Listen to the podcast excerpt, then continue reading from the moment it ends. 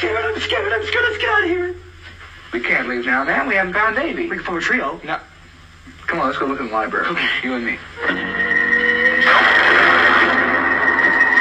Peter, he's gone. Maybe we make it a duet? No. If you get lost, I'll be a single. Here I come, Mickey. Walking down the street. Mickey. I get the funniest looks from all the people I meet. Mickey. I am a monkey. Mickey.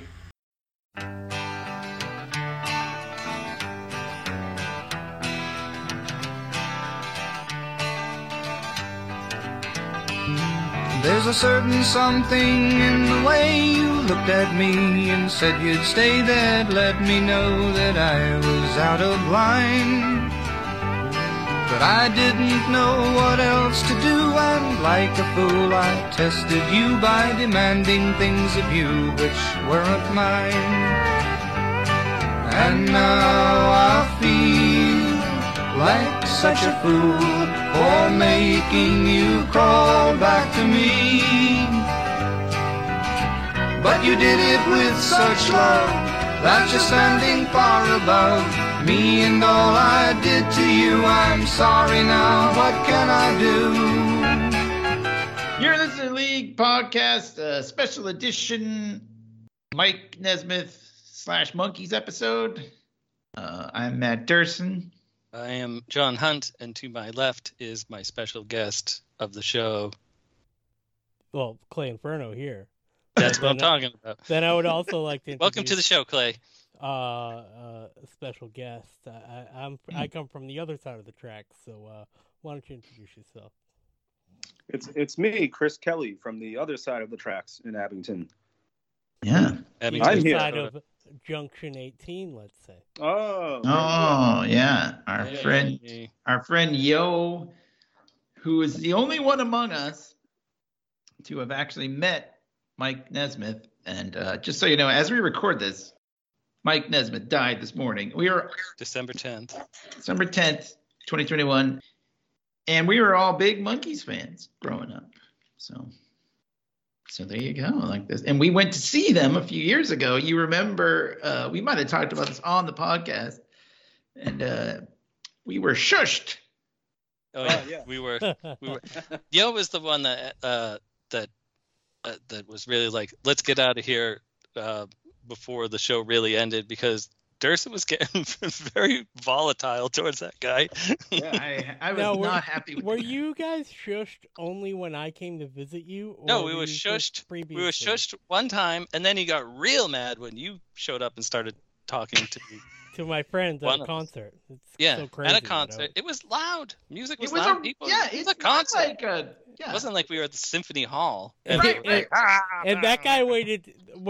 That guy waited till there was like released tickets for $15, and he was the one that was like couldn't even see. Like his seats were like the ones that like they like only sell if they have to. So yeah, he was kind of behind the pole, right? Yeah. Well, so were we in that sense, but we were behind this guy. So. Yeah, that's even worse than being behind. He had worse seats than you guys did. Well, yeah, he had three jerks behind him yelling all the time. So. Well, we were like singing along. Yeah, no, we weren't obnoxious. Like I've never been yelled at a concert for being into the concert. Yeah. I mean, I'm trying to think back, really. Was there something that we did? I don't think after that, then you started getting real like, fuck, you know, right behind him.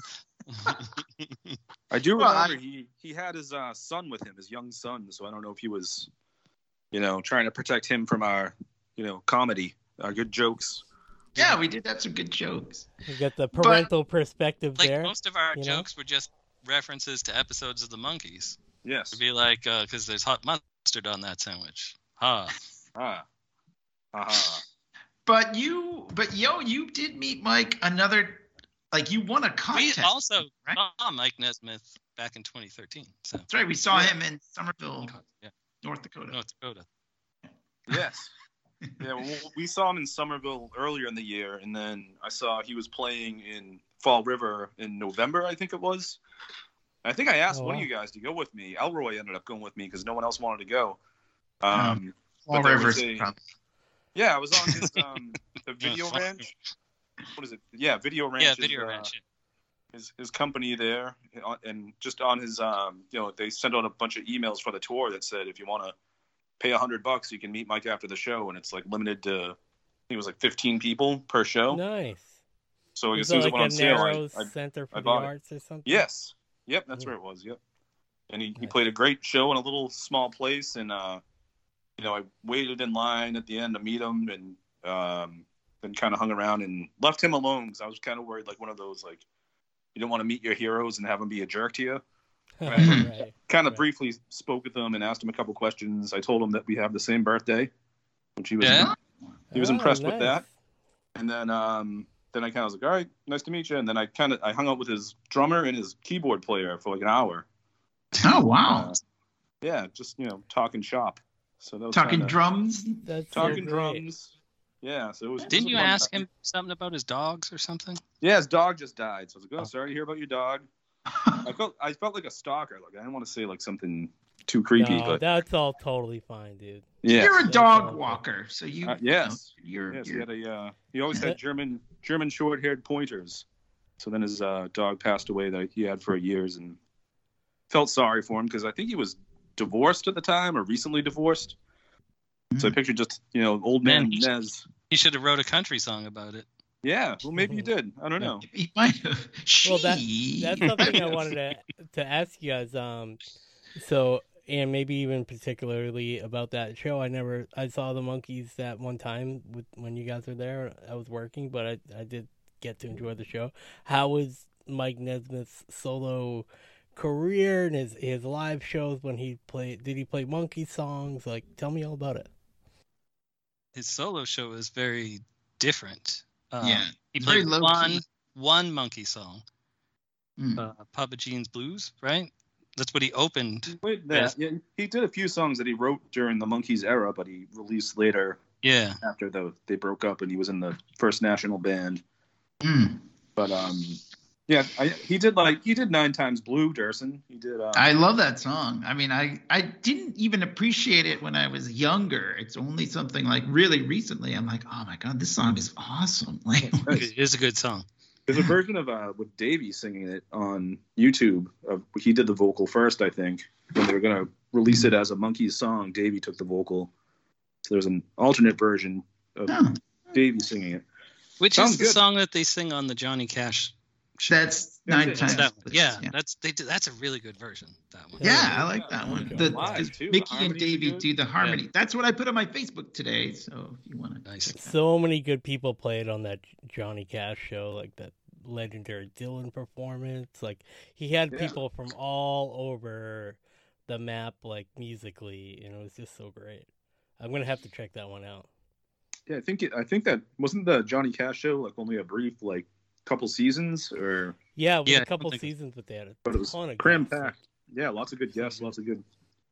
Yeah, I've seen a lot of stuff on YouTube. It's fun to go back and look at the old talk shows, but. Mm. Yeah, he did 9 times Blue. He did like some of Shelley's Blues. I'm trying to think what else he would have done. A lot of blues. He did Listen to the Band. Oh, that seems unnatural. That... Yeah, but then everything else was all he. And then in between interpretations.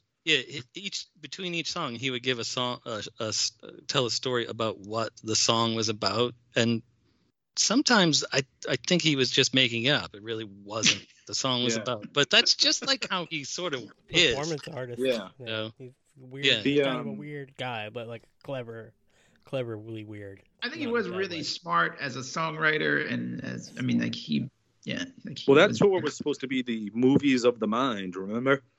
Oh yeah, yeah. So like to him, he was like, I'm going. I remember like when he announced that solo tour, he was like, in my mind, all these songs I write are little movies and vignettes I have. So then he took that live and made that he would explain before each song a little his perspective of where the song came from. Yeah, it was good, but it was kind of like funny. And after he did it like 3 or 4 times, there was a little formula to it. Yeah, and then it started to be kind of like a joke, and we'd all kind of giggle about it. Yeah, here we are, like 8 years later or something, and because all his stories be like he went over there to meet her, and then she drove down the street in his car. Yeah, there are always man-woman love stories, pretty much. Or pseudo-love stories. Yeah. But yeah, we still make the joke years later because it was so enjoyable. Like it was such a nice time. But for anybody who might be listening, which you're not, but so Mike Nesmith was the monkey that really pushed for them to play their own songs and play their own instruments and write their own songs. And apparently he even, maybe you guys know this for a fact, did he like really throttle a record executive or something? He put his fist through a wall at a meeting. Wow. Because it was Donnie Kirshner's lawyer or something. He's like, yes, motherfucker. Yes, that's it. Wow. Yeah, and they were in the bungalows at the Beverly Hills Hotel for a meeting, and Kirshner showed up with all the checks with the royalties from, I think, the first album. It was like a $250,000 or something for each, something like that. And then he throws a tantrum, and like that's what Don Kirshner's like, geez, I'm giving him this money, and then he gets mad at me. Man. Yeah. He was just, I think it might have been because More of the Monkeys came out and it had that the liner notes on the back. Yeah, essentially.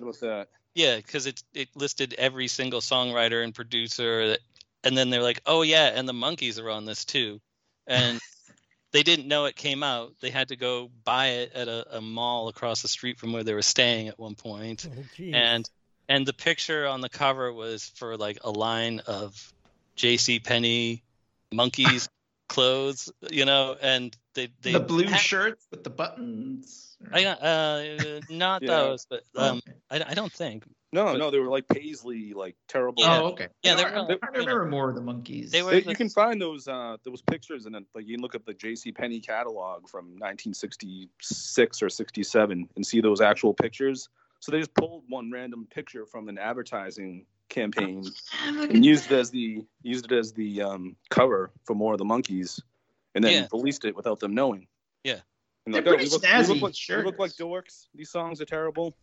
The record company, the record business back then was pretty awful too. Like it'd be like somebody like taking recordings and like, you know, putting them out without people's permission and shit like that. They were just not trying to cash in. Now. Trying to cash in and make a quick buck off the phenomenon. So then a lot of those songs are More of the Monkeys that were, half of them were recorded in New York, and the ones you can tell are recorded in New York, the sound quality is pretty abysmal. It's just, you know, everything's all compressed together and it's real grainy, and you can tell the difference between the ones they did in LA with like Boyce and Hart and Nesmith songs, and then you can see the other side of the album with the New York songs are all done with Neil Diamond and Jeff Barry, and they're more grainy and they just sound terrible. And I think that was there's another mix of I'm a Believer on that like ultimate More of the Monkeys CD that sounds crap. It just sounds terrible. It sounds like they crammed a lot of sounds in it. For some reason the New York studios that they were, you know, they'd have all the musicians in New York do all the backing tracks, fly the monkeys out, well, mostly Davy and Mickey to do the vocals, and it was just there was just a difference in the sound quality between the West Coast and the East Coast, and you can tell when you listen to it. It's, you know, like Sometime in the Morning and I'm a Believer, they're all, the sound quality is just, if you could put those songs and have them re-record them on the West Coast, they'd sound so much clearer and nicer. But what are you gonna do? That's how it went, and that's how it was back then. So then he punched his fist through a wall. Yeah, he said that could have been your face. Wow, man. I mean, for one thing, we should point out. I think he was also taunting Nesmith, going, "Well, if you really feel that way, give back the check." You know. Yeah, exactly. And he just walked. But I mean, money wasn't his, because he had money. Like, right? Like, he didn't need the money. Right? Not yet. I mean, he was making his monkeys money, but I mean, even then, for the TV show, they were making like $400 a week, which was okay. Not the best, but like Nesmith was making more money. He was like encouraging everybody else to write their own songs, because he's like, here's where you're making the money, is in royalties for songwriting. If our album is whatever, triple platinum, And I've got 2 or 3 songs on there. Well, look it, I don't have to work for the next 5 years. At least. Even if you split writing credit with the other 4 guys, the 3 guys, or writing credit with the other producers or whatever, you still make good money writing your own songs, even if it's a collaborative thing. Yeah, and I think a lot of it back then. Well, back then they were only making like $400 an episode on the show too. Mm-hmm. So it wasn't like. I think the first season was $400 an episode. That's good money back then, I guess, but it's still not, you're not a rich person. Right. So Mike would get, I think, 2 songs per album was part of the deal. I know on More of the Monkeys, he got 1 song. He had Mary Mary, and then he co-wrote The Kind of Girl I Could Love with another fella. So I don't know if he split that credit, but yeah, I don't know. I think he was just at that point with the fight and all the, nonsense kind of boiling up underneath the scene with Kirshner and everything. He was just wanted to do his own thing. Plus he probably had a big head at that point. They're selling all those records, and he's a young guy. Oh yeah, that was his example. He's like, we could sing Happy Birthday and it would sell a million records. Yeah, yeah. So, but it worked because they did end up writing, Headquarters and a lot of the later stuff. So they did end up, I guess punching that wall really out. But well, they had to go to the producers and say, listen, we don't want to work with Don Kirshner anymore. It's either him or us, and you can't get rid of the talent if you've got a good thing going. So the producers went with the Monkees, and I think there's a thing where Davey said like, it's all like downhill from here, isn't it? Yeah. I mean, he knew he was it was a good thing, But, he wasn't really the talent as far as right, yeah. Well, here's the thing, really. What Mickey says, it was a TV show about a group. They weren't really a musical act. The music was supposed to just be part of the show. The show was supposed to be the main thing, but it sort of went the other way around, where the TV show never got into the top 20. But like the albums were selling like crazy. Yeah, it's pretty crazy when you think about it. Like, and they're still getting knocked for like, the prefab 4 and the, you know what I mean? Like, that's still the knock on the Monkees. All these 50 years later, I think it's calmed down somewhat. I think they've earned some respect over the years. I think so. You go back and you look at that era and like, even the Beach Boys were using the Wrecking Crew, and the Monkees used the Wrecking Crew. Yeah, that's why I was going to ask which sessions the Wrecking Crew were on. They were probably the West Coast ones. And they were all, the first 2 albums. They did, a lot of those songs, but they were with the Beach Boys and Brian Wilson at the same time, and everyone was saying, Brian Wilson's a genius, but these are, the Monkees. I think it's just the whole thing with the TV show and their fan base being, mostly young teen or preteen girls, and probably also that they weren't organic in terms of like they weren't 4 guys that had worked up the ranks writing their own stuff, and they finally got their big break. They were thrown together, and a lot of people were resentful of that. Yeah, but I think it's. But, sorry, go ahead. I was gonna say, did you see the movie Love and Mercy about Brian Wilson and him making like pet sounds? I didn't see that. No, I heard about it. I think you really would love that movie because basically like the Beach Boys go to Japan, but Brian Wilson stays home, and he brings in all the studio musicians and they make pet sounds. And what's cool about that movie is like Paul Dano plays Brian Wilson young, and then they show like John Cusack like in the 80s playing Brian Wilson like in the 80s when all this terrible stuff happens to him. But really cool, like if you like that era of music and the Wrecking Crew stuff, I think you would like that movie. Well, check that out. I love the Beach Boys. I got into a big Beach Boys phase a year or 2 ago. Oh. And, but it's I think that one of the funny things that because we didn't grow up. I mean, we didn't grow up in the 60s, the late 60s when the Monkees were. We were the really, MTV generation that got right. Around. But I mean, we caught it. That's when I watched the Monkees, like in the 80s. But like when you hear the stories or you read Mickey Dolenz stuff, like you said, like I mean, they were a group just like everybody else. Like they were touring and partying, and like they were doing. Like when you hear Nesmith was there for the Sergeant Pepper's recording sessions and stuff. I think he even was on it. Yeah, he's in the A Day in the Life video. Wow. See, I mean, like, and then they were respected by the musicians and the other groups and stuff. It was only like grumpy fans. It was just that point in time where the hippies started taking over, you know, right after Sergeant Pepper's, and then the Monkees weren't cool anymore because, you know, music was going in a different way and it wasn't going to be this bubblegum poppy stuff. But I don't like when I listen to like the 60s station on Sirius and I hear some of those songs, they sound so dated, but the Monkees stuff stays fresh for some reason. It's like a whole different kind of pop. Good rock band or good power pop. Yeah, it holds up. Whatever you call it. I don't know what kind of music it is, but it just... I don't know. It's that classic rock thing. Psychedelic pop. Yeah. Totally. And totally like, in obviously a complimentary way, like very Beatles-y or Pet Sounds. Like that stuff all has a certain flavor, like a definite to it. Mid-60s, you know, just kind of folk rock, psychedelic. Experimental sounds and, like, synthesizers and some stuff. Right. Yo, what is your favorite Monkees album? But Dirks and I had an argument over... My favorite has always been Pisces Aquarius. As is mine. That was yours. With the exception of that one Davy track. Yeah, hard to believe. It's a perfect album other than that.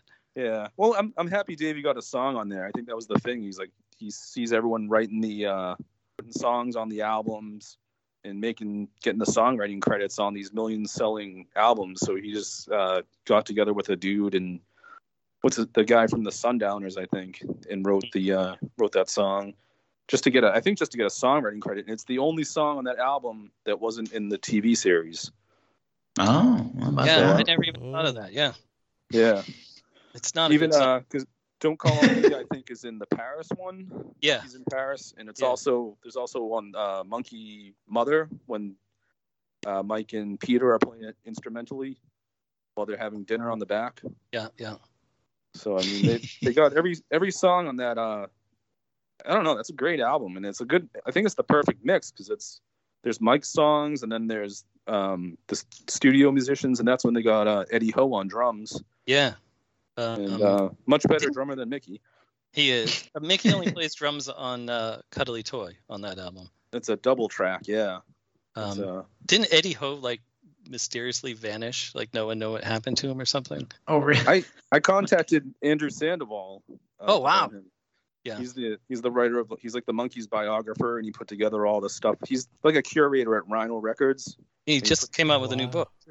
Yeah, the new Monkees Day by Day book just came out, but you know, there was an older version.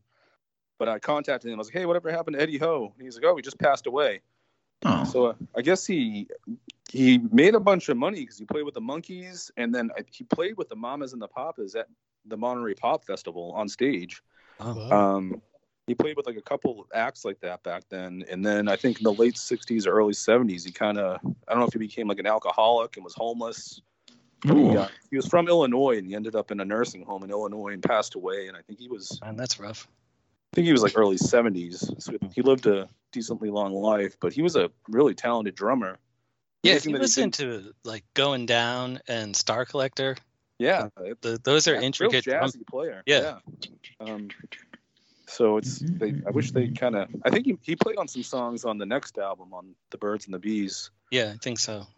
But I don't know what. I think he might have been hired to play with. I don't think it was the Mamas and the Papas.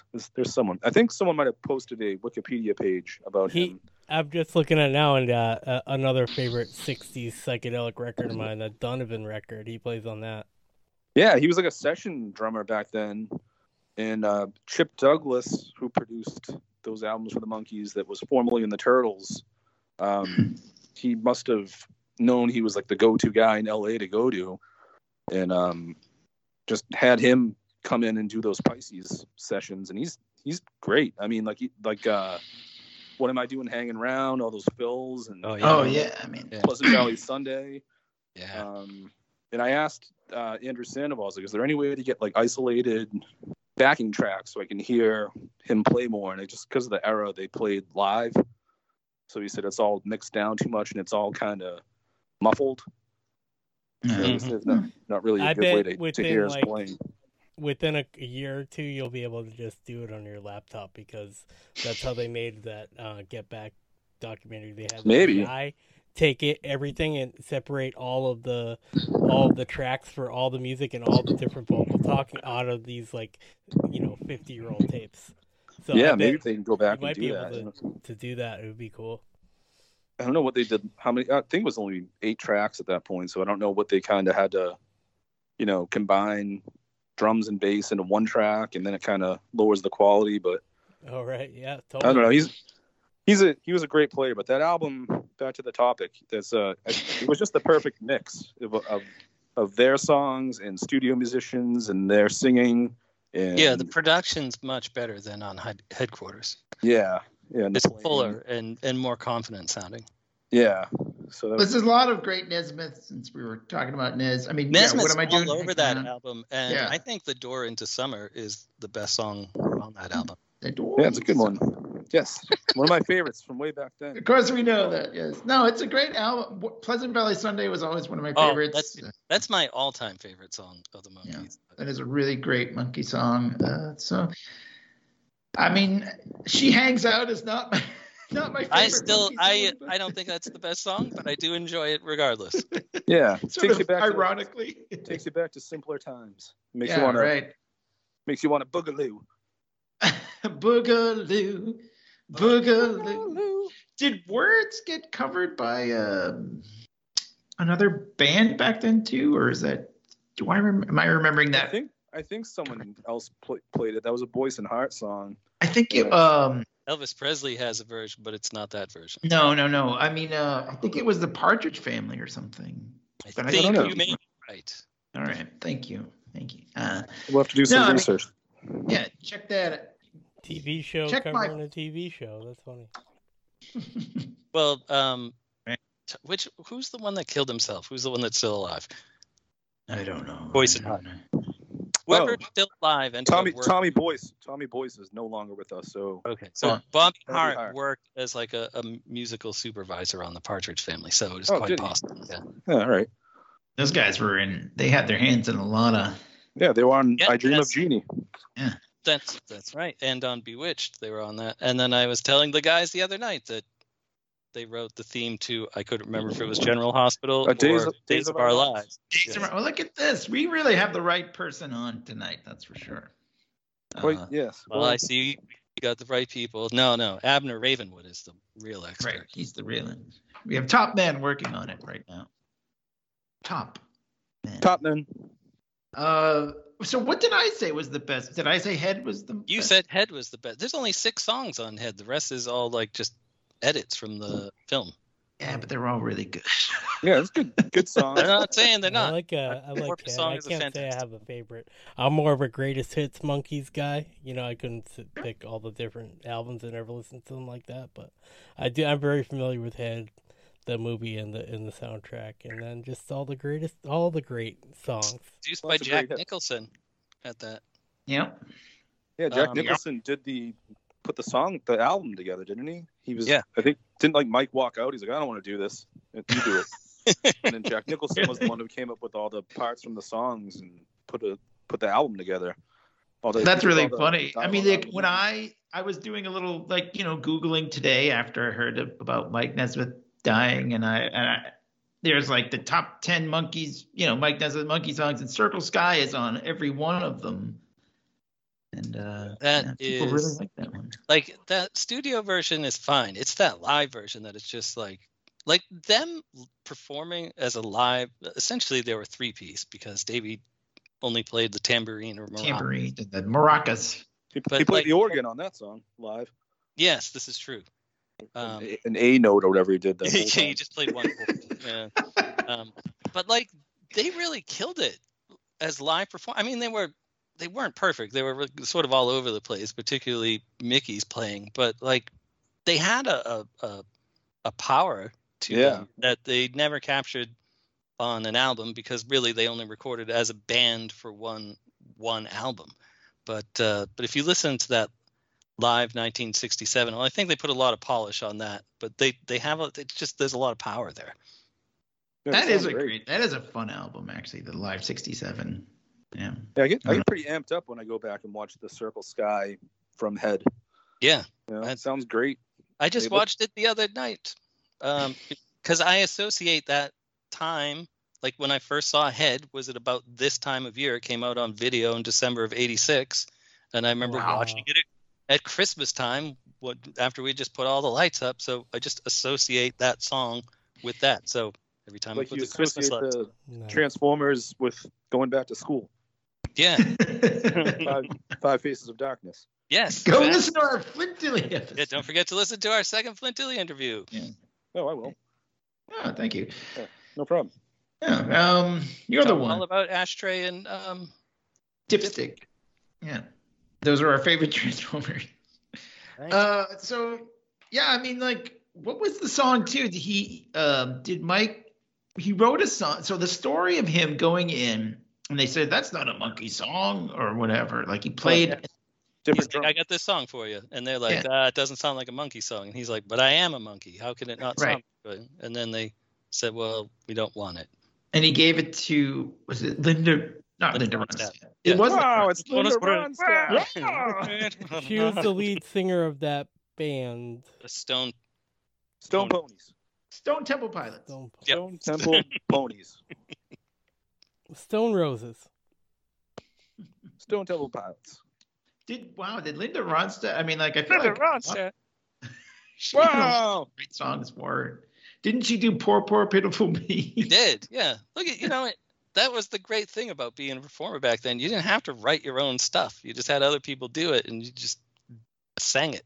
Yeah, well, most of the pop stars have writing credits from like 5, 10 people. Like, you know, a Lady Gaga song has like 12 people writing it. You know. Well, right. I mean, like, I wanted to talk about that, like, because I mean, like, back then the Monkees were criticized for like not doing their own stuff, but I mean, now is that pretty much every band now or every artist? Lady Gaga. I'm not trying to throw her under the bus. I think she's totally talented and awesome, but you know, she's a great actress. Yes, she might like, you know, only write like part of a verse, but it's all like calculated down to like how many words she gets to how much credit she would get on that song, so that she could have the songwriting credit and the royalties, and doesn't want to punch people in the wall or whatever. Yeah. You know what I mean? But like, she basically is writing, is performing mostly other people's songs or other people's contributions to her songs, even if she's writing the main song. Hmm. And she's probably not putting her fist through a wall saying, I want to write my own. Maybe. I don't know. She just wants a quality song to put out there and make some money off of. It's just a completely different animal now, the recording industry. It's all about downloads and not about album sales. So you have to have that. It's vital to have a hit. Yeah, the streams. But I guess my question is, like, did Nez sort of start a whole thing, like, maybe, or I don't know, like, being the one being like, no, I want to do our own stuff. I think that one thing you could definitely say is that he was very innovative, not just like in songwriting and recording and other things. Like, he had that Video Ranch, so that he's like the first Patreon guy, you know, because like you want to buy my record, buy it right from me directly. Also, buy my book, you know. Buy my book. And coming up with the idea for MTV and everything, you know, like, he was such an innovative dude. Credited as, you know, one of the creators of MTV. He's sort of downplayed it, whereas he didn't really want to run a television network. So he said that they came to him with an idea, and they're like, "What do you have for an idea?" And he gave them his idea, which they were going to be called Pop Clips, I think. Right. But he also, like, you know, to promote his own song, he filmed a video as a promotional thing, and then that's when he ended up having a solo hit post Monkees with, was it Rio? Rio, yeah, the first Grammy for a video. Yeah, he won that. And he won, Did he win for Elephant Parts too? It says Elephant Parts. Yeah, he won the first for Grammy for a video record. I don't know what that means. Is that a whole album? Oh, maybe that's what I was thinking of. I just wrote down the fact. I don't know what it means. Elephant Parts is just a like direct-to-video album, I guess you'd call it. Yeah, with like skits and stuff. And, yeah. Was that with the bat on this bullet? What was that from? That might have been when he did Television Parts. Okay. No, Jerry Seinfeld. Yeah. There was and Jay Leno and Whoopi Goldberg. Yeah. So it's got like parody commercials. So it's kind of like a video version of like the Who Sell Out, like where they just did it in artwork. He actually made the commercials. It sounds so fun. Yeah, he was always trying to be ahead of everything with technology. Like he was real into, like that VideoRanch was supposed to be a website where you can go as like an avatar and go in and sit and watch Mike Nesmith play. Like he'd do concerts from his place with a big green screen and yeah, wow. You go in and see him. You know, you pay whatever and you go in. And this was years ago, before yeah, right, like before when video was like the size of a postage stamp on your computer. Yeah, you had to have a pretty good computer to see it properly. But I'm sure. Yeah, we should talk to you. Like back in the 80s, he was like, oh, "I'm gonna do movies." Like he was like a. His mother died in like 1980 or something, and left him all the money from liquid paper that she invented. So he took that and then just used that to finance projects that he wanted to do, and then he started Pacific Arts Video, and then he started getting into movie production, and that was like Repo Man, and what was the other? Tapeheads, of course. Yeah, of course. Which I love his cameo in that movie. Skip. Yeah, right. he's the water delivery guy. But, John Cusack thinks he's a record executive. No, but like I remember you telling me about that movie. You're like, oh, you should check this out. Mike Nesmith made a movie. I was like, what? What do you mean? No, he only does monkey stuff. What do you mean? No, I can't. But he was actually out. He had like kind of quit. Like he was done.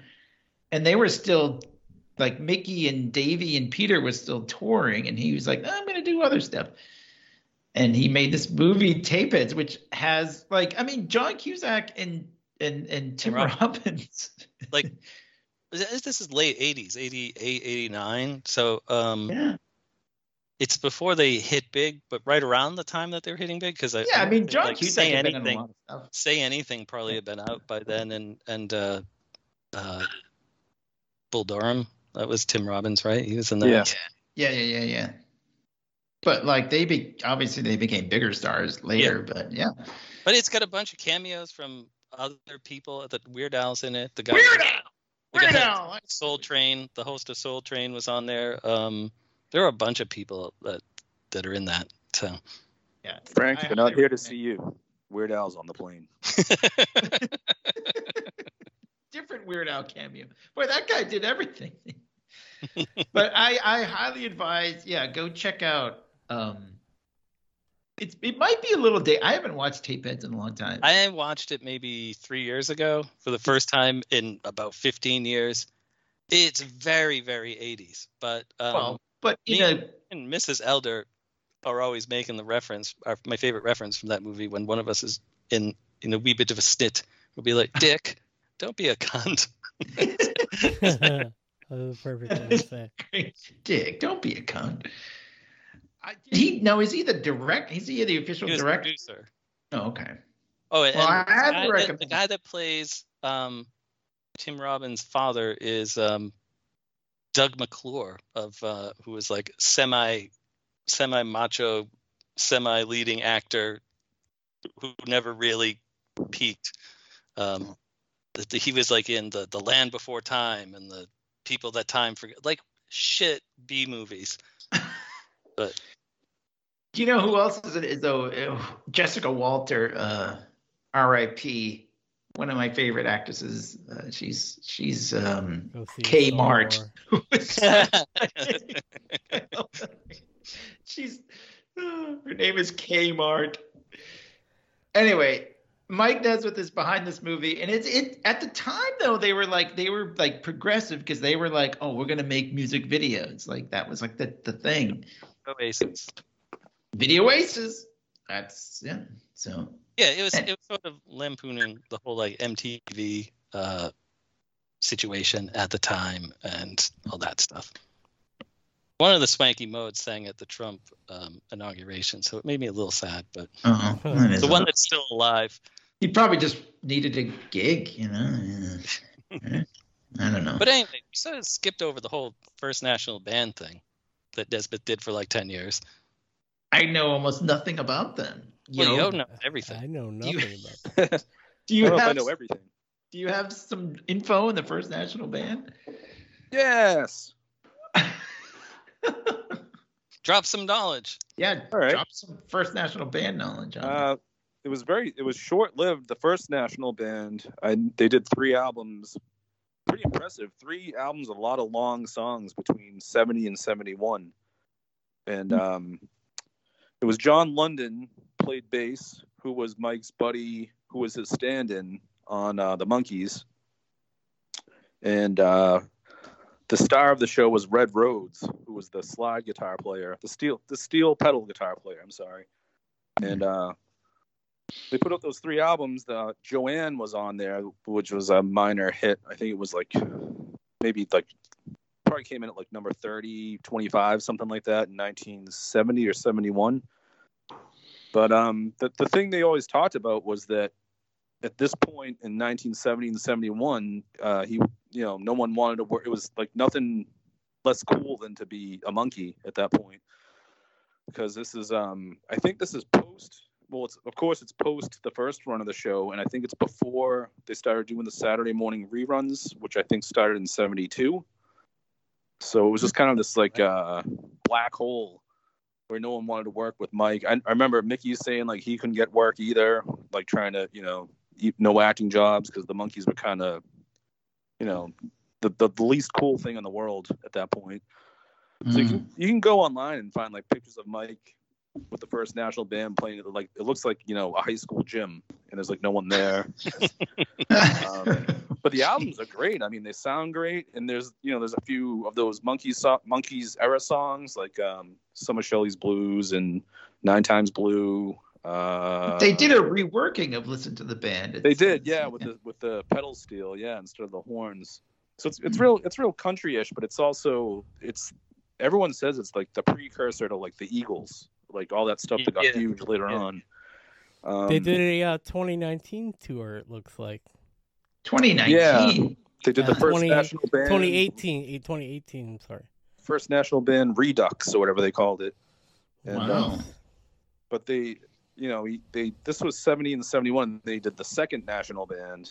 I think that's when he did like Nevada Fighter and all that kind of stuff. This was put in like mid 70s, and then I think at some point he just got dejected and was like, all right, now what's the next point? And looking back on the timeline, I read something recently where he was he decided to quit, and then the Eagles hit it big, and he was like, ah.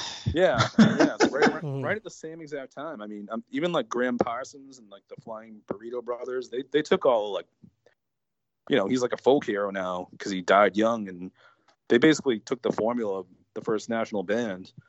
And it's always weird to me, like people don't give him that credit for that era of his career.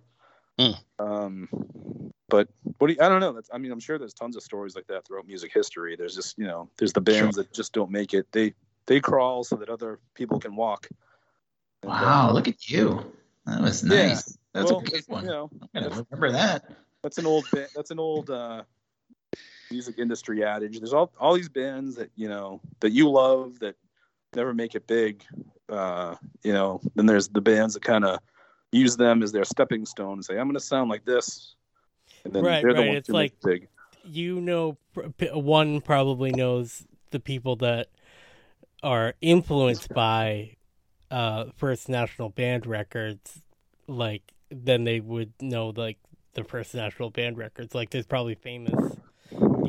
Like Bonnie Bear or something. You know what I mean? Yeah, like people love that stuff. Yeah, like it's like that's a sign of a good band too, especially when we're getting later in age. When you're like thinking, like, oh, I was like listening to, why was I listening to third wave ska? If you listen to first wave ska, it's actually like really cool and groovy and a different thing. Like, you know what I mean? Right. Like, yeah. Yep.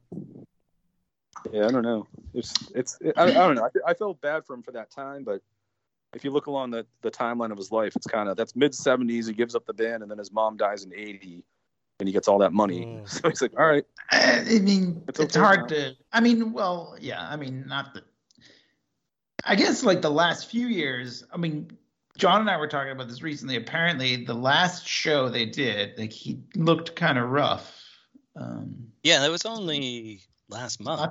Not that long ago. Right? My friend that works at the Chevalier, like, he was like, wrote like, he's like, "R.I.P. Mike, I just saw you 40 days ago." Yeah, crazy. That's when it was. And that my friend, actually, I think I mentioned this to you guys, but like my friend Emin, I don't know if you know him, Emin, but he was like playing guitar for the Monkees for that tour for some reason. Like, he's just this talented guy. It's like a band called Spirit Kid, and they asked him to come out on the road for, you know, second guitar or third guitar. And maybe you think like, I like to almost think kind of like the way that Dick Dale said, "I'm just gonna play until I can't play anymore. I'm like gonna basically die on stage." Not that Mike was saying this, but maybe he knew the end was coming, wanted to do another tour. They got another guy to come in and play guitar or something. I don't know that that's what happened, but like, well, I think like their tour because of COVID got like kind of canceled, and they wanted to finish it. Mike didn't play guitar once, I think. No, he like basically sat down through most of the performance. I mean, and we saw them a little over 2 years ago, and that can take a big toll when you're not well. 2 years. I don't know. He had like heart surgery or something, and I think that just sort of took the wind out of his sails. Yeah, it was like a quadruple bypass, and he said, "I don't want anyone to go through that because it hurts." He's like, Jeez, I can't even imagine. I think he was like really like high all the time. Like every time I watched it, he was smoking a ton of pot, and just like, I don't know. He wasn't feeling great, but I don't know how he had that energy. He could muster up that energy to finish the whole tour, and then kind of drops dead a few weeks later. Extensive tour too. It just started yesterday. They wanted to make up the tour date. Hopefully that's not what did them in the end, but I don't know. You never know. That 2018 show, you know, what was funny about that was everybody was worried about Mickey at that particular show that we were at, because we had to call an ambulance to make sure that there was oxygen off stage, kind of like the Ozzy Osbourne or like, you know, Angus Young, that like, or even fucking Axl Rose, like they can go and take a hit off the oxygen in the middle of their set just to like revive themselves in oxygen. So they did that for Mickey at that show in 2018. But I had no idea that Mike needed that or anything, you know. I bet that's what I was just watching. There's a clip on YouTube of the last four songs they did in L.A. Yeah, I was watching that. What do they play first? I think it's Stepping Stone. Yeah, I'm Not Your Stepping Stone. And Mike kind of dances off to the side. So I'm wondering if he's going back there to get to the oxygen tank. I can almost guarantee you that's what he was doing, because I think they have those that like basically like, you know, on the rider is like green M&Ms and like an oxygen tank. Yeah, poor guy. Kind of I'm not saying that, like, you know, a younger me would be like, "This fucking old bastard needs to fucking suck on oxygen." Now I'm like, "Oh my god, like, take care of yourself." I totally get it. Yeah, like take care of yourself. Take as many breaks as you need. No, it's incredible that he got through it, and then kind of crazy that he's gone now so soon afterwards. But did he just? Yeah, like he knew. Okay, my work here is done. Almost. Like they called it the farewell tour and. Right. Yeah. Because even like Emin was like posting, you know, like, "Oh, I'm so grateful to the Monkees and Mike and everybody like loved playing this tour," but the way he wrote it was like, "This isn't ever gonna happen again. Like, I'm not going out with the Monkees like on their next tour." He was like, "It was the last one. I was glad to be part of it." Well, yeah, really quick. This is what Mickey wrote on his Facebook. Mickey Dolenz says, "I'm heartbroken. I've lost a dear friend and partner. I'm so grateful that we could spend the last couple months together doing what we love best, singing, laughing, and doing shtick. I'll miss it all so much, especially the shtick. Rest in peace, Nez." I mean, like, that is the best part. I mean, I love that, especially that he didn't even write that. Maybe, who knows, but maybe one of his people wrote it or something, but I love that, especially the shtick. I mean, like, that was what their show was about. There was a lot of like fun stuff. Like they were clearly, when we saw them that time, like they were clearly having a good time. I don't know.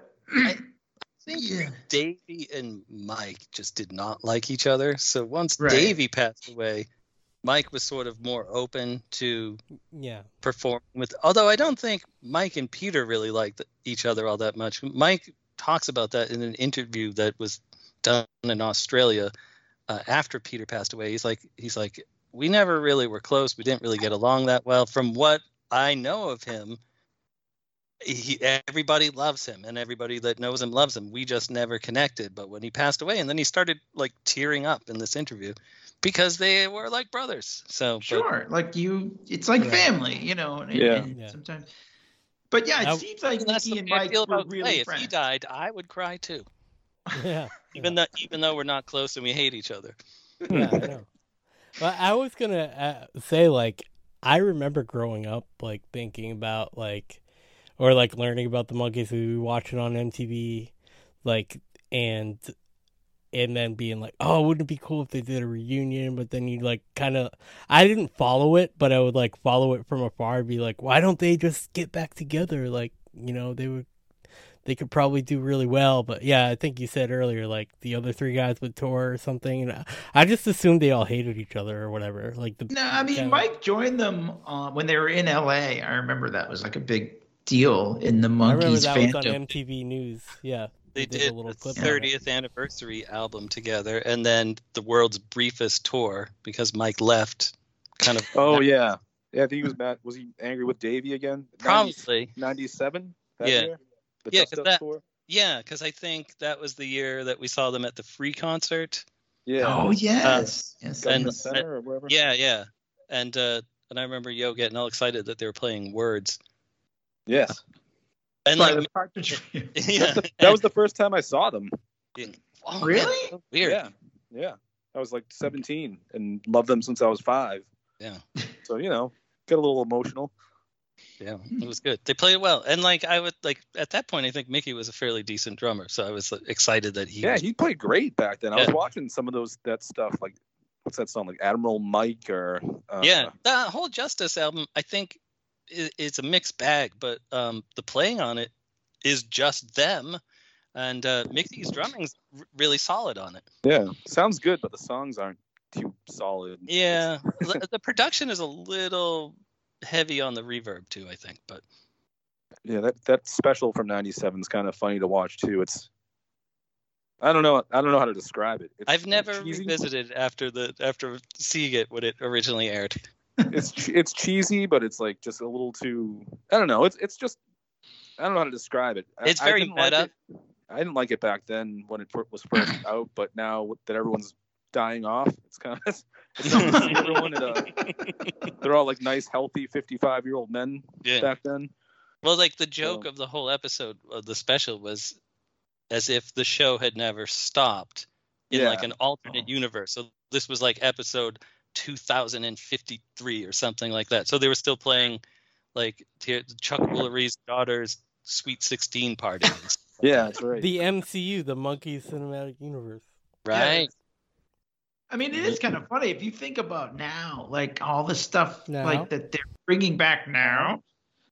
You know, like they did the Full House, you know, whatever reunion. They're doing a Sex and the City thing now, and I hate to say this, I mean, they look kind of old, like, you know what I mean? Like, yeah, that's a problem.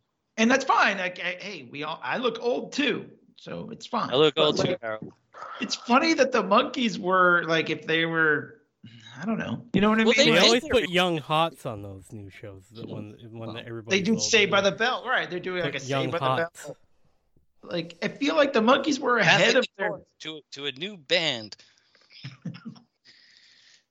They did do the new Monkees, right? They totally plot. And I think there was a new Monkees reunion. There was, yeah. Oh, wow. I just got that album on vinyl. Really? Sean Coyle bought it for me. He picked it up. I told him to keep an eye out for it for me a few years ago, and he showed up at my house one day. He's like, I found it. Wow. I don't know why. I wasn't really into the show, but that whole thing was an unfortunate experiment. Yeah. Yeah. Definitely. What should they have called it instead, Durson? The New Beatles. Thank you. That works. Yeah. It was kind of a funny show. These are references. Don't worry about it, Clay.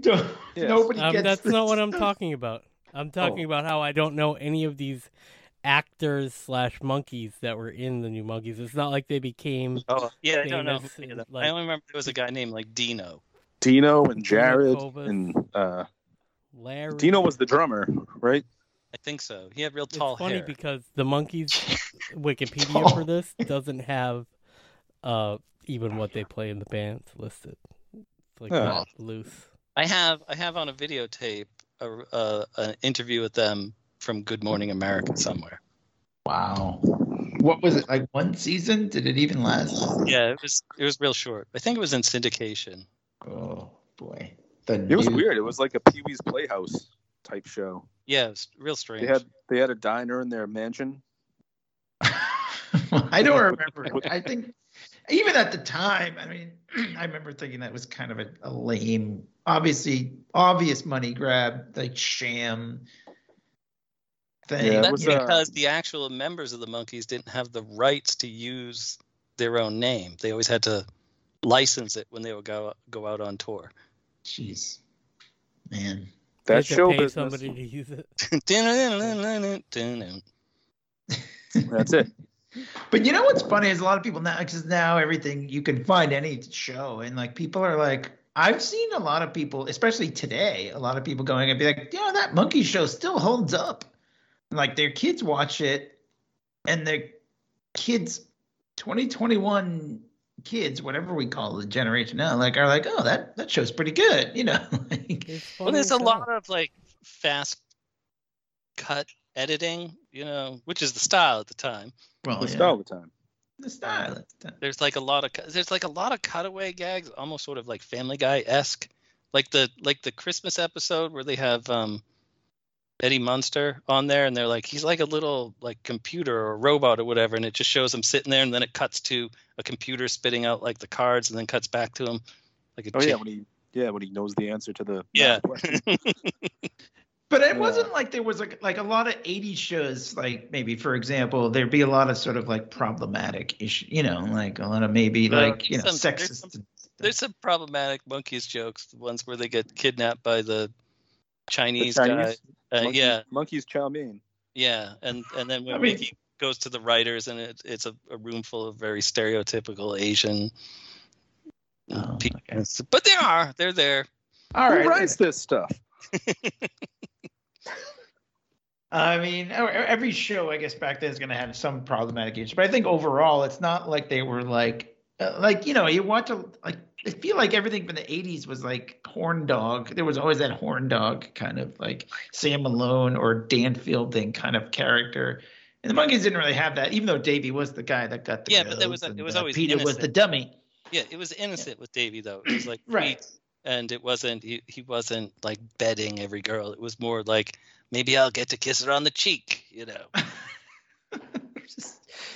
So I mean, I guess they didn't have much to do with the show. They were just on it, but like it's still a good show. Mickey and Peter directed episodes, and Mickey sort of wrote one.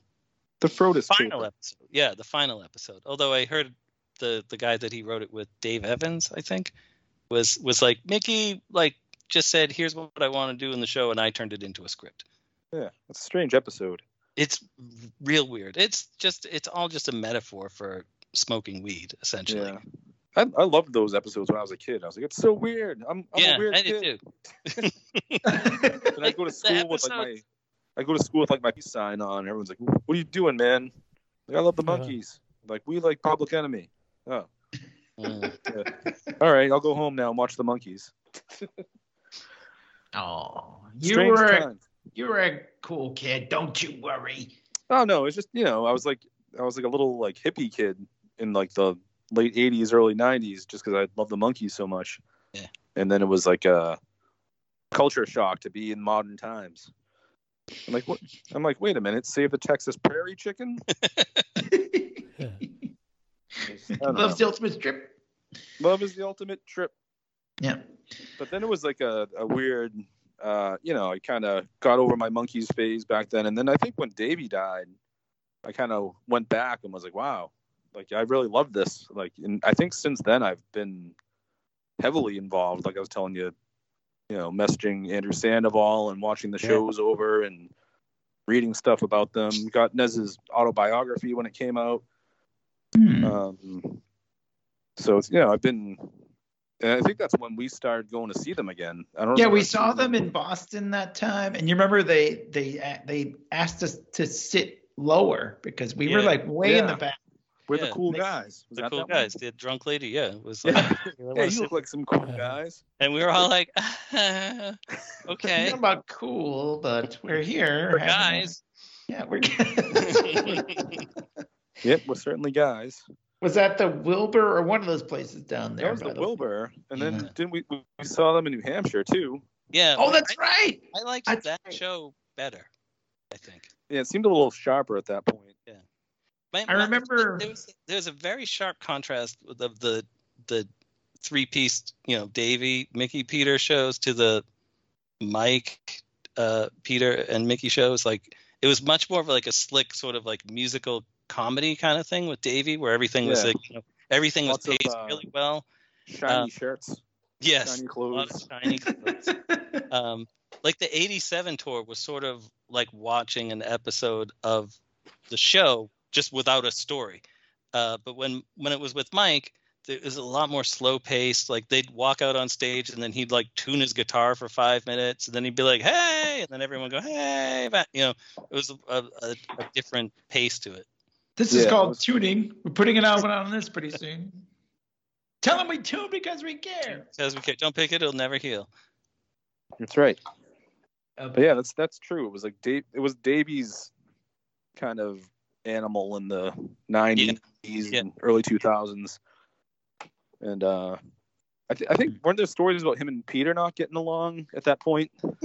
Peter out in like the 2001 tour. I saw them at the North Dakota Hat Show, and then like the next day it kicks Peter off of that tour. The next day? Oh my god!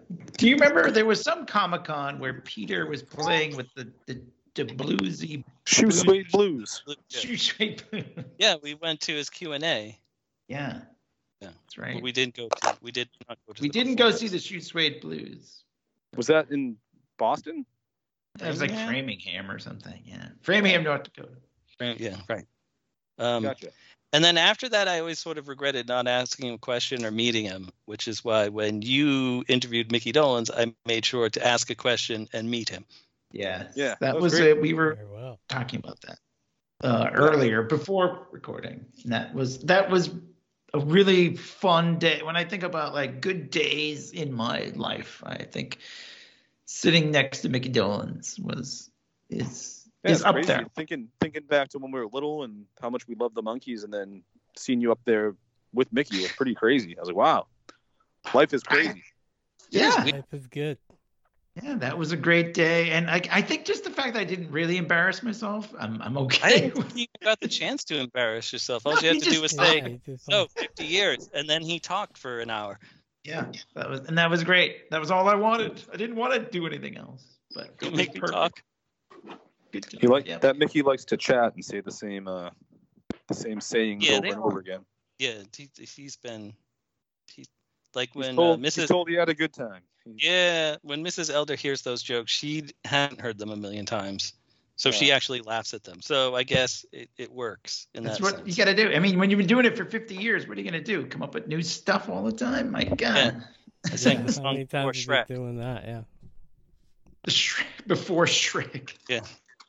Well, I love hearing the Randy Scousskit story or whatever, or the pissing on the guitar, like Jimi Hendrix, whatever. Why is that man pissing on his guitar, Mom? But I don't know. I mean, on the Good Times album, there's that song where it says, like, I was told I had a good time.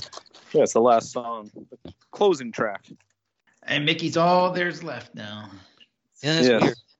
It's weird. It's weird also that the Good Times album was done with, what's his name, from Fountains of Wayne, and he passed away from the COVID. Oh, really? Adam Schlesinger from Fountains of Wayne. Yeah, I just found that out the other day when I was listening to an interview about that album. Yeah, he did that. He's the one who I think pretty much came up with that song. He was like, let's make a song about that thing you say all the time. Kind of sounds like Sergeant Pepper's, and they're like, you can tell it's kind of like, all right. Let's play this. But that was a great album. That's my favorite later album by them. Not Pool It, huh? Well, I think it's just the sound of Pool. It's too. It's very 80s. It's so 80s. But I love. Songs, I mean, the other night I took the long way home. Oh yeah. Pool It just brings me back to a time when I remember. When you passed the old school yard. Well, yeah, basically. And I also love that song. I go the whole wide world, which is a cover. I didn't even know. Yeah, that's by Reckless Eric. Yeah, well, I love that song, and I was like, I thought the Monkees wrote that. I didn't. It was also a cover. Which one? Yeah. That was then, This Is Now, and Kicks that were on Greatest Hits, which Kicks also features a picture of them from that More of the Monkeys JCPenney session. Just for some reason, black and white, and then colorized poorly. Huh. Got the money's worth out of that JCPenney session. They're like, what we got here? Well, I got this old JCPenney catalog. Good. Slap it on there. Airbrush it. Good. Do it. Put it out. Stock pictures. But Good Times was their first top 15 album in like 100 million years. That's crazy. like it outperformed like Beyonce or something the week it came out, which was just mind-blowing. I said that to Mrs. Elton. She's like, wait a minute, the Monkees? Right? That Christmas album was pretty good, too. I listened to that the other day to get in the holiday spirit. I remember texting you about that a while back. Going, did you know they had this? Because I had no idea this even came out. We were just we go back. Well, go ahead. Go forward. go forward in time and listen to our Christmas thing and about the all the songs that I don't know that Durson talks about. And he starts getting mad. You know this one. You know this one. Mad. I was like, and then I spent the rest of the night. I wrote everything down and listened to them all. Stop it. I didn't. I came downstairs and I was like, apparently I've never listened to a Christmas song or a song in my life. Well, I mean, which is fine. I don't know why I thought everyone should listen to every Christmas song like I do, like an idiot. So. World's smallest turkey. We covered too. We covered the waitresses. Don't you worry. We talked all about them. That was right at the top of my list. But I don't have the Monkees Christmas album. Get it, you silly bastard. It came out when Peter was still alive, so. Yeah, that's his last recorded performance. Is he does like "Angels We Have Heard on High," kind of depressing song, but there's pictures of him at the session, and he's real skinny. Jeez. So it is sad losing all these people. It really is. I mean, like, Mike was 78. It's not. I mean, it's sad. It's not a shock, I guess, but obviously it's sad. But 78, I mean. Yeah, I was hoping you'd have another couple years to like just relax and not tour and just make it to 80 or something, but make some videos on the ranch. Make some videos on the ranch. But it's kind of interesting. I mean, we were talking about this. Yo and I were talking about this kind of recently with Neil Peart. It was he retired essentially and then didn't get to enjoy it in a way. You know, like he died. Not long after, not being he wasn't touring anymore. He's like, I'm gonna not be a musician anymore. I'm gonna retire. And then he died. He was really enjoying himself for all intents and purposes, and then he passed away. On the other hand, at least he had a career that he enjoyed. He could have had a real shit job that he absolutely hated. Oh, of course. Retired, then died after that. Then that's a real tragedy. At least he got to see the world and do stuff. No, you're right. Absolutely. Albums and tours, he was doing things that just like regular people don't just go do. So I guess he had that. No, but, I mean, not that the rest of his life was that great, to be honest. But no, his wife and daughter dying and stuff. I mean, I guess it's just when I think about my goal in life is to retire. Like I want to be able to enjoy it.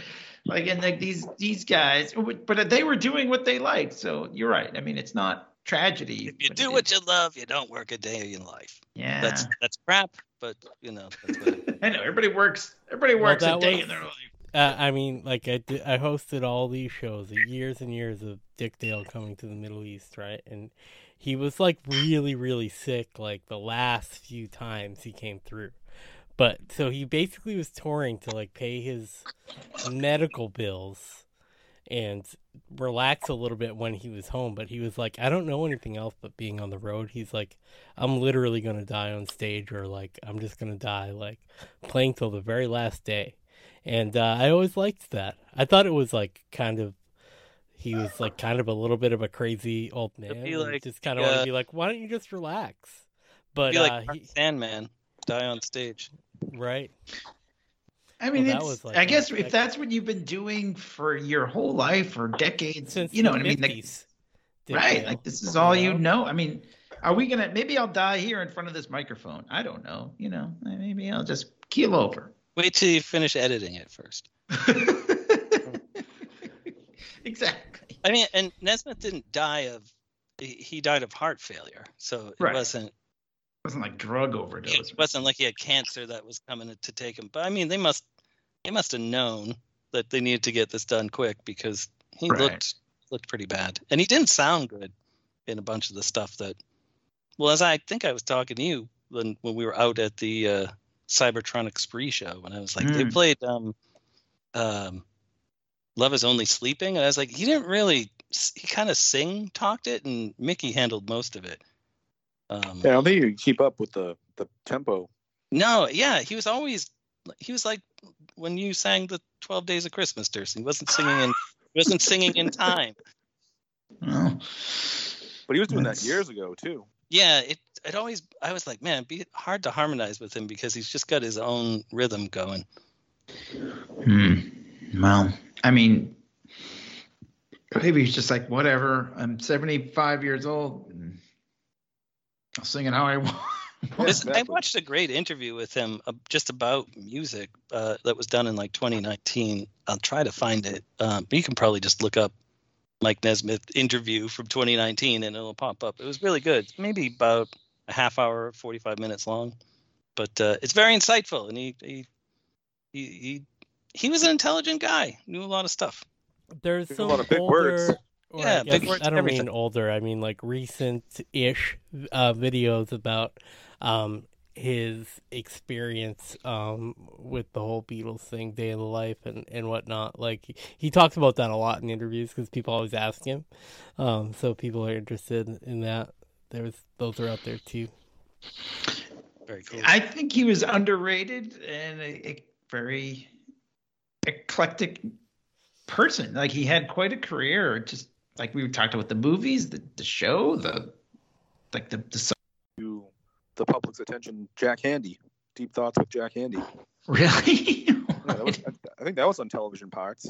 I think and he was boys with what's his name, the writer who did Hitchhiker's Guide to the Galaxy. Oh yeah, Douglas Adams. He was working. Wow. He was the producers for the unproduced movie. Wow. Go back and listen to our Hitchhiker's Guide. It's interesting to hear how many people that he knew or was friendly with, because he had like a friendship with like Harrison Ford and stuff. And there's a story of him, of Mel Gibson breaking down on the side of the road or something. And then this guy in a motorcycle pulls up next to him, pulls off his helmet, and it's Mike Nesmith who offers to help him out.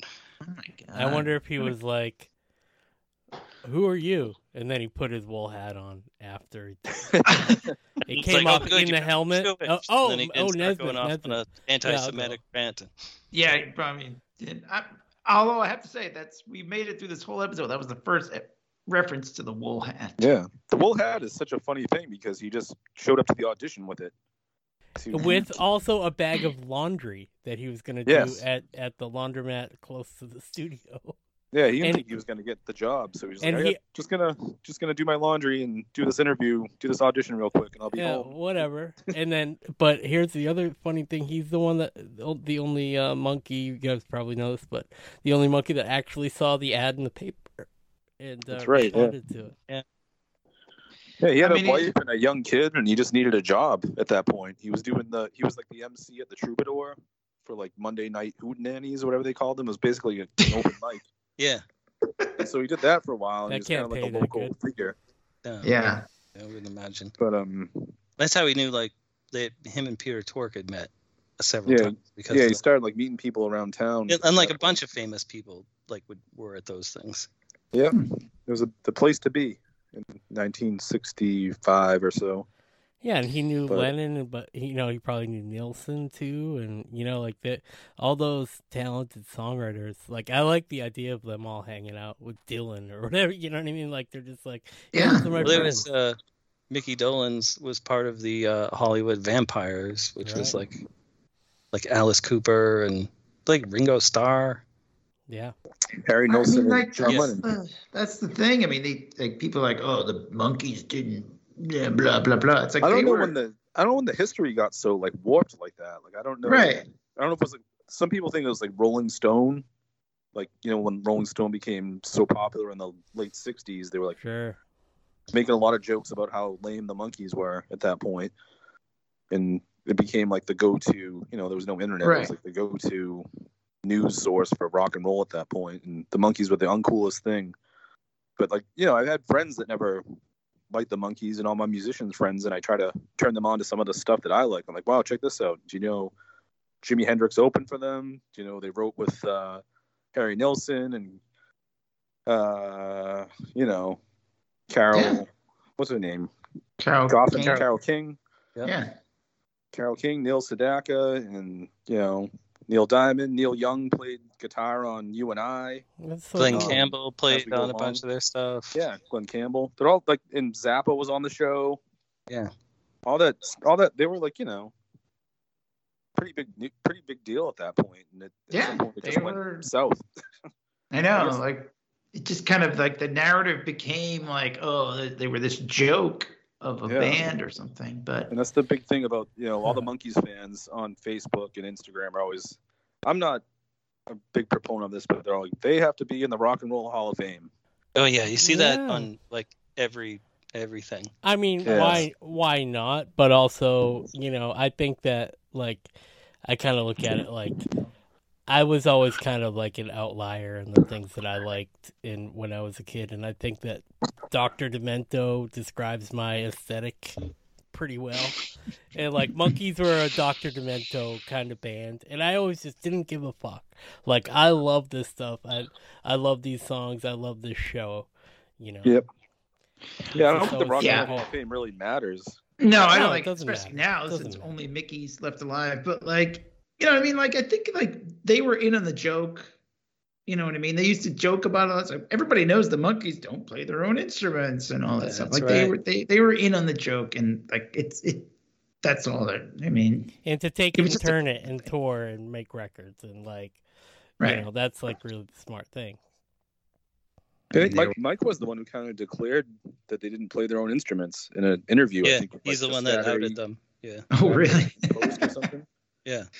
And then he was like, wait a minute, why is everyone shocked? It's like a TV show. You can tell we're not playing, like... I guess people couldn't tell. People reported with genuine alarm that we don't play our own instruments. He's like, yeah, no kidding.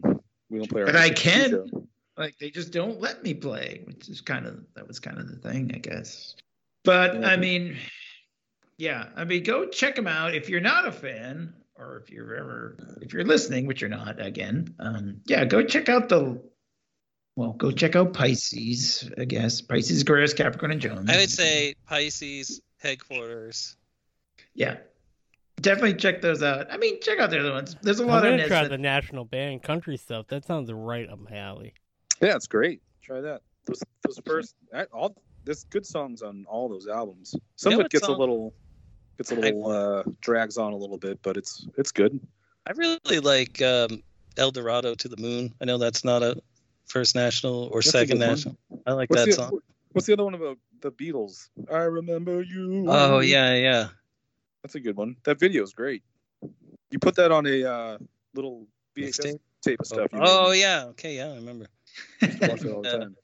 VideoRanch. Was there one called Chow Mein and Bowling? I haven't, like, that was on the newer stuff album. Yeah. I remember that. Remember Nez Music? Yeah. That's what I had him sign. Love Machine. Nice. That's what I had Nez sign when I met him, was my cassette cover of the newer stuff. Really? And Monkey Flips. Very well. It said you could only bring two things. It was like, you know, you have to pay $100, you have to be here at this time, and you can bring two things from the sign. But it has to be bring three. But then all these people in front of me had like 10 things. I was like, oh yeah, because they just don't. Motherfuckers. But they're treasures now, and that and the pictures I have from that night are like some of my most prized possessions. Yeah. They made me awesome. I was like, feel awesome to see that you had a chance to meet your hero there. Yeah, it was great just to talk to him and ask him a couple questions and just be face to face with one of your idols. Yeah. So it's a definite like bucket list thing. I'm glad I did it, and sad he's gone, but probably better to not live with a bad heart for too long. You know, that's probably true. That's life. And he had a great career and a great life, and he touched a lot of people. So obviously he touched all of us. Anyway, yeah, go check out his movies, check out his music. VideoRanch.com, I'm sure it's still up. All right. Yeah, it is. I went there today. He has an Instagram account, Video Ranch Official, I think, and they were like live streaming parts of the farewell tour on certain nights. I watched 25 minutes of one of the shows for free. Wow. You know what's funny about him too is that he loved World of Warcraft. Oh, wow. Really? Like 15 years ago, he was always like playing that all night long, I guess. That's hilarious. You could be out there and you never know that Mike Nesmith, the I character. I love how techie he was. He was. He really was. Really, my God, that's hilarious. All right, well, we're going to wrap up. I guess we're probably going to keep talking, but we're going to stop recording now. But thanks for listening, everybody. Check us out, leakpodcast.com or wherever you get your podcast. Yo, you got anything you want to hype up or websites or anything you need us to plug here? Well, check out monkees.net, of course, for all the latest Monkees news.